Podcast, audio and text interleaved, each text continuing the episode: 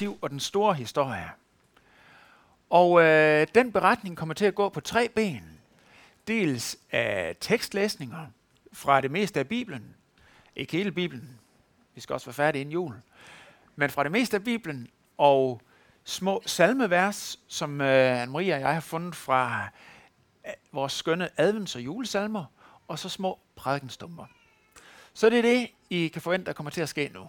Men lad os lige starte med at bede sammen. Kære Helligånd, tak fordi du er her. Og tak fordi du elsker, når vi mødes for at lytte til dig. Og Helligånd, tak fordi du elsker at kaste glans og fokus på Jesus. Og det, som han har gjort for os. Og øh, det vil vi bare sige ja tak til. Amen. Vi skal høre en læsning. I begyndelsen var ordet, og ordet var hos Gud, og ordet var Gud. Han var i begyndelsen hos Gud.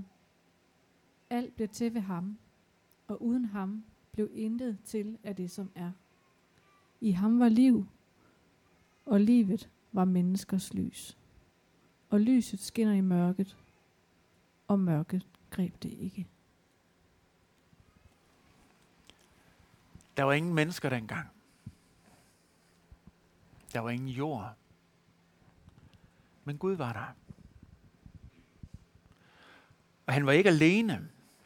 Han var tre. Tre enige. I Johannes evangeliet, der kan vi læse, at Jesus siger, at Helligånden lever for at herliggøre mig, siger han om Helligåndens gerning. Og der står, at sønnen på sin side herliggør faren, og faderen herliggør sønnen. Og at sådan har det været fra evighed af. At herliggøre nogen vil sige at lovprise og glæde sig i dem.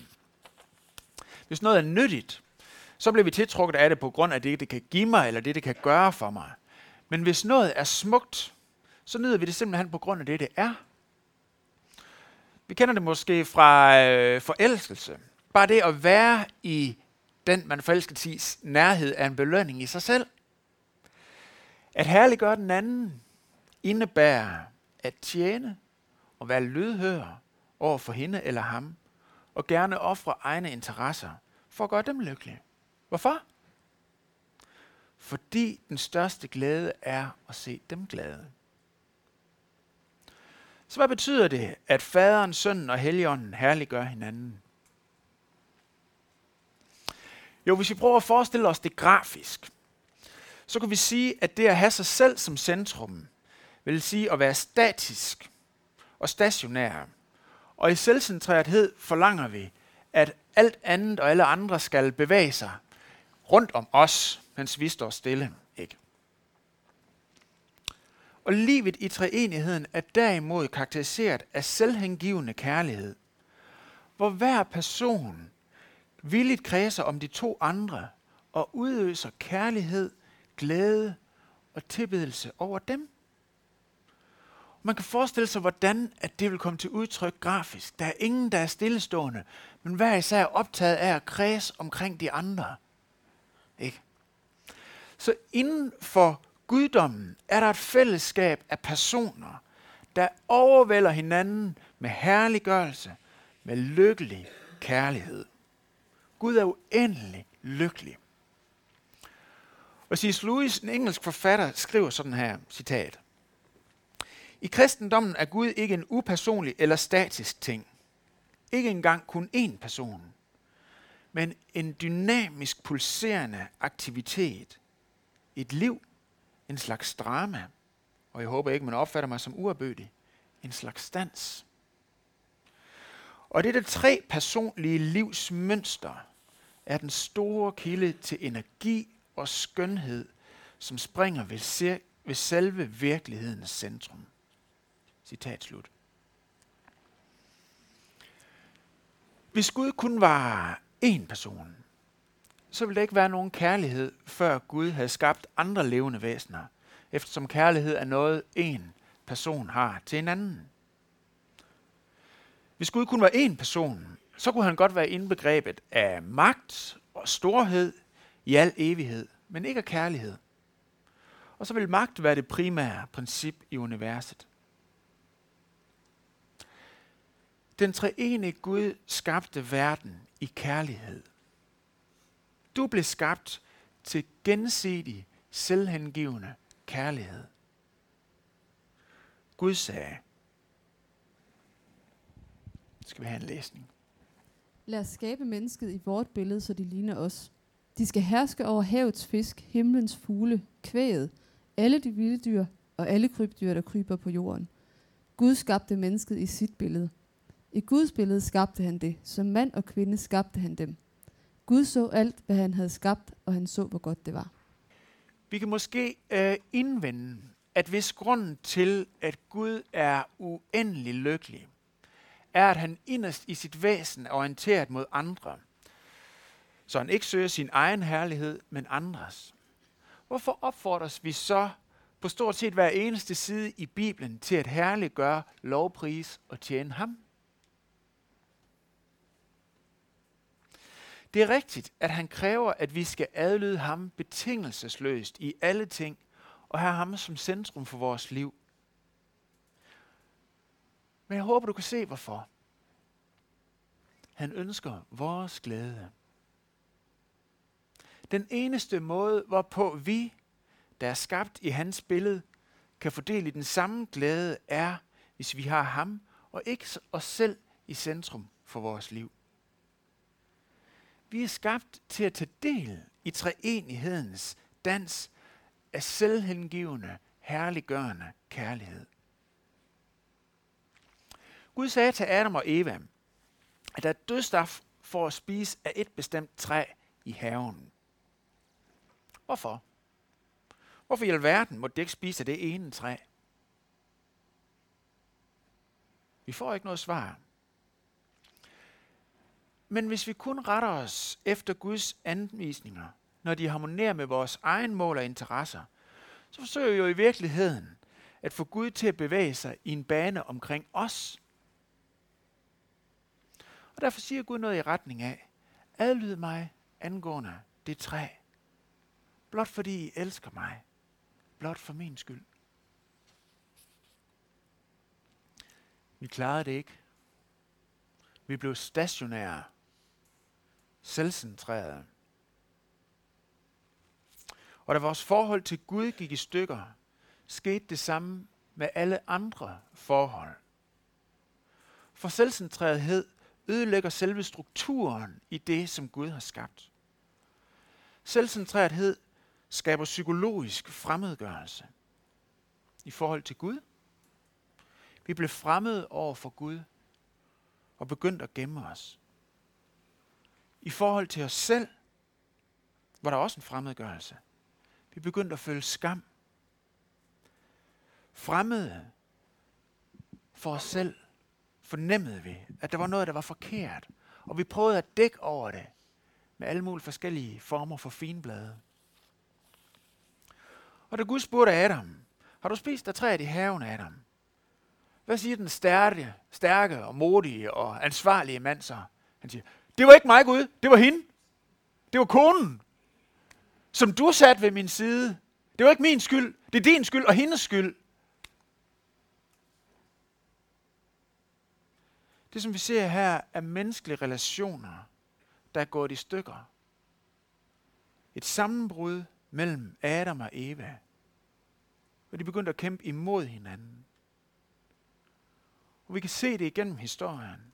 Med forhold, der går i stykker ødelagte ægteskaber, splittede hjem, ødelagte arbejdsforhold, borgerkrig og krig mellem nationer. Og det hele det begyndte her. Vi gik glip af dansen. Det blev koldt, og det blev mørkt. Selvom det blev koldt, så blev den treenige Gud ikke kold og mørk. Den treenige Gud var stadig i varm bevægelse. Og han ønskede ikke, at hans menneske og hans skaberværk skulle stagnere i selvcentreret dybfrost. Og den treenige Gud begyndte at planlægge en redningsaktion. Og det forudsagde han ved profeten Esajas.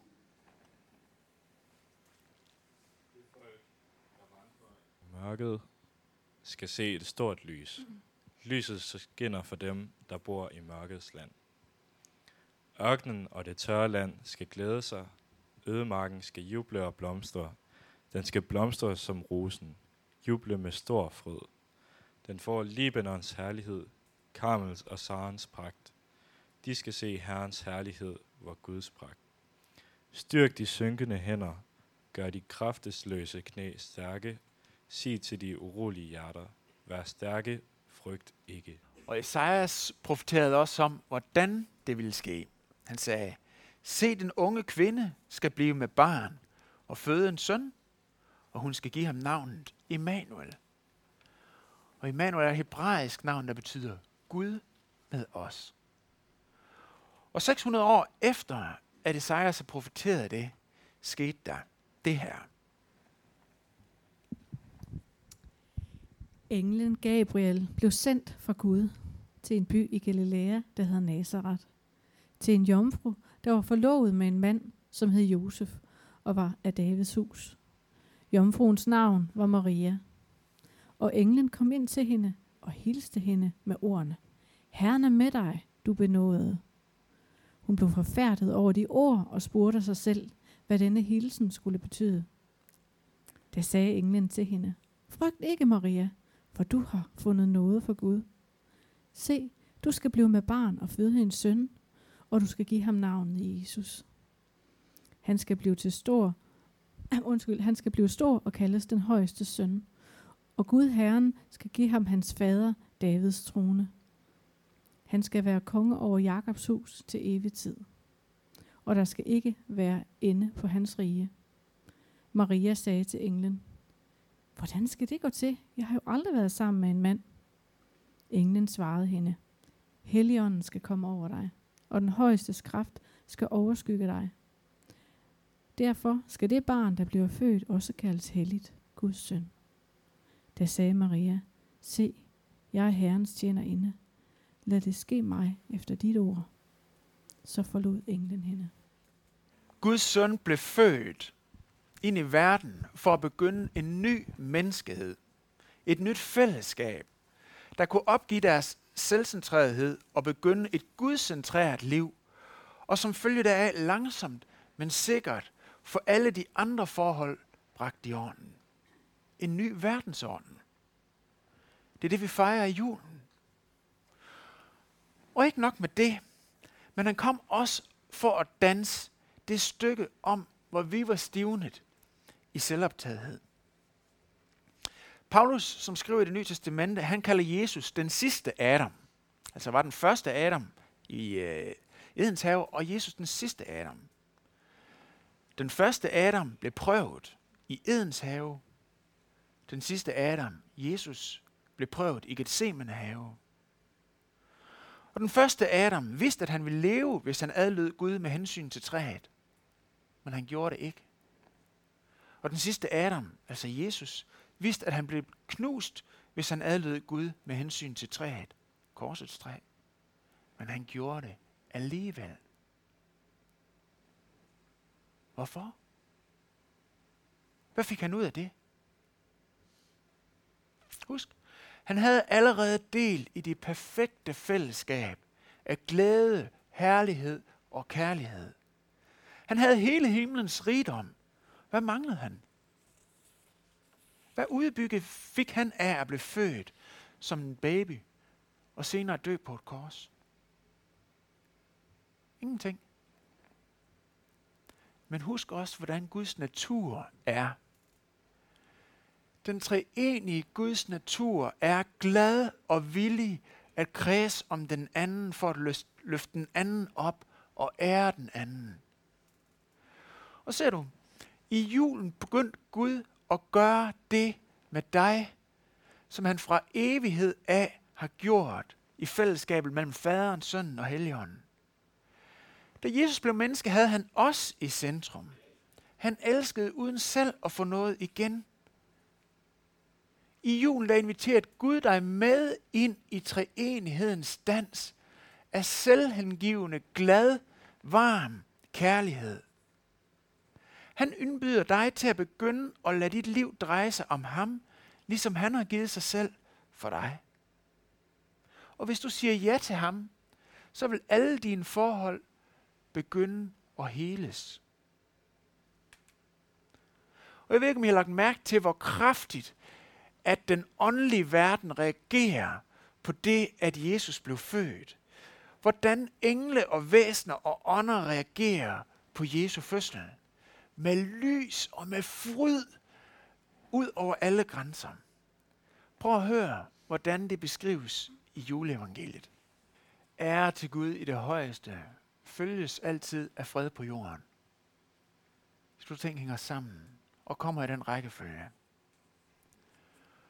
Og vi vil nu sammen med englene betragte det skønne og smukke, som netop skete den julenat med ordene for den her salme. Fryden i treenighedens genåbnede fællesskab får vi lov til at opleve i glemt som kristne. Det gør vi i bønden. Det gør vi i lovsangen. Det gør vi, når Gud taler til os gennem sit ord. Gør vi i fællesskabet, i sakramenterne, og når vi får lov til at tage del i Guds mission til den her verden. Men en dag kommer Jesus igen.